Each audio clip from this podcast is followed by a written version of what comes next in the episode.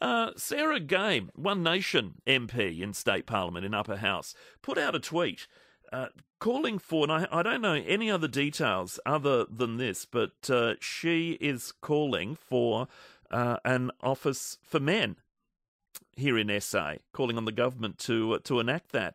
Uh, an office for men. There is one for women. Men die earlier than women, she says in the tweet, yet more money is spent on women's health. And this is Men's Health Week. Sarah, good morning. Good morning. So, okay, an office for men. Is the government going to hear you on this? Do you think, or is it is it a bit like I don't know? Kids say, "When's Kids Day?" There's a, a Mother's Day and Father's Day. Well, every day is Kids Day. Is isn't every day Men's Day? Just about.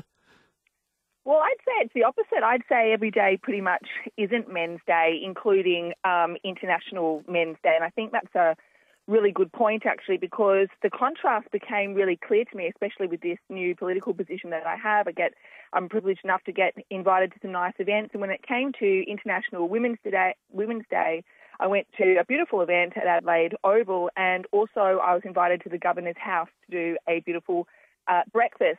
Um, but it occurred to me that International Men's Day on the 19th of November had pretty much gone by unheard of. So I'd say pretty much no day um, is really about men, including International Men's Day.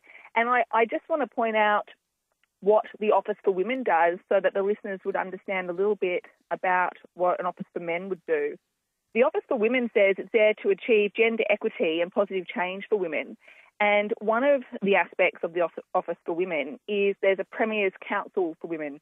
So it provides leadership advice to the government on women's issues. And I'm a facts person. And the facts are that we need the same for men. Men are more likely to die by suicide. The vast majority of workplace deaths are men. They die on our roads more often.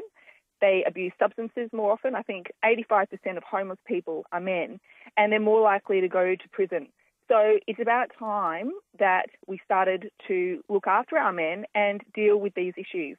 Okay, so uh, talking about, I mean, we talk about homelessness a lot, for instance, uh, as a community, as a society, certainly here on 5AA as well.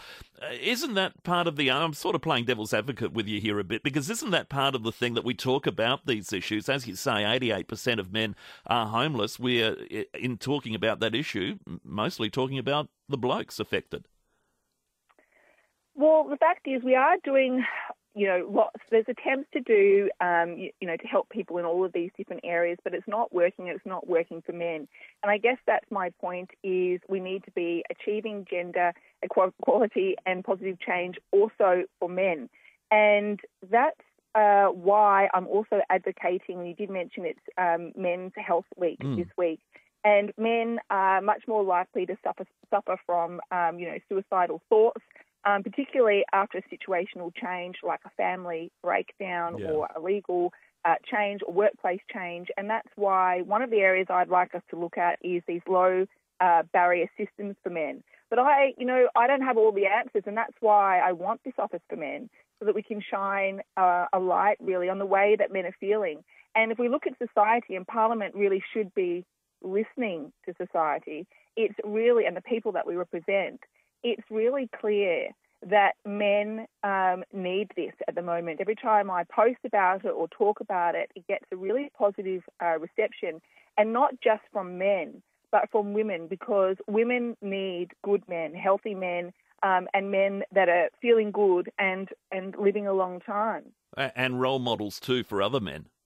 Yeah, role models for other men and role models for children. And that's yeah. a really good point. I just want to raise quickly, if I have time, that sure. I put a freedom of information request in last year, and really it was aimed at looking at, I was interested in how kids in the child protection system are going. But what came out of that that was very interesting and relevant to this conversation is that between 2018 and 2021, the vast majority of children that were excluded or suspended from school were boys. I think it was up to 82% of exclusions were boys.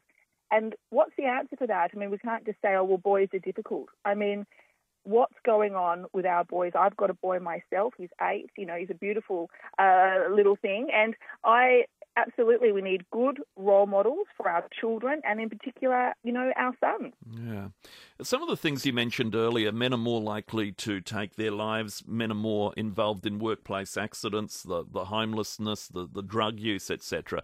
How much of that is is you know, to, to, to sort of strip it down to its basic level, the impulsive, I don't know, testosterone fueled nature of men as opposed to women who are more likely to think through some of those situations. Workplace accidents, men are more likely to be involved in the types of jobs where accidents tragically occur than women. Um, there is a uh, an imbalance in that, isn't there?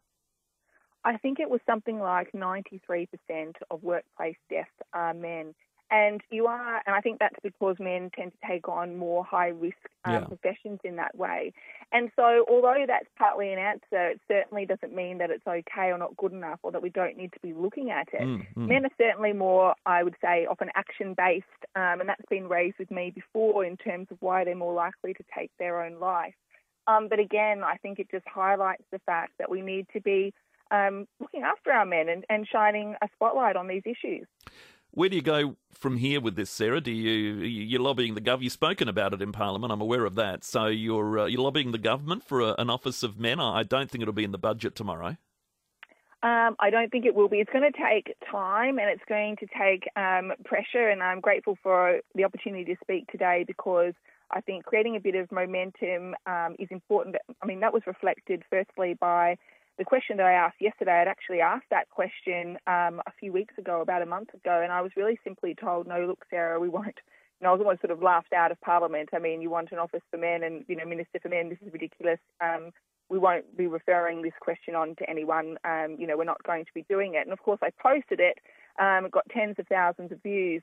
And I don't know whether that fed back to them, but I think as the government start to realise, well, hang on, this is an important issue. Yeah. Um, anyone who would have watched my tweet yesterday would have seen I had a much uh, better and deeper response, that at least it will be referred and, and looked at. So I'll, I'll, certainly keep you updated. Yeah, do that because you're right. At the end of the day, and as I said, I'm playing devil's advocate with you a bit in, in terms of um, just trying to get answers to those questions. But it is an important issue. Certainly the, the suicide rate, the workplace accidents you mentioned, and, and all the rest of it. I mean, men are very vulnerable. There's no doubt about it. And, and sometimes the, the fact that blokes are blokes not wanting to show any of that vulnerability is is really the key to trying to get through and, and save men.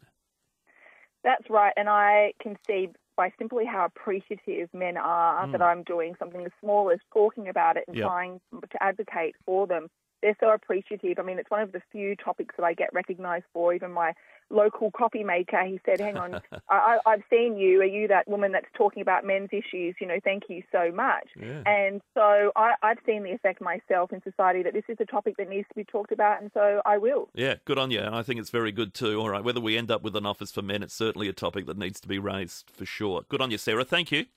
Thank you so much. Sarah Game there, uh, Upper House uh, MP for One Nation here in the uh, the state parliament.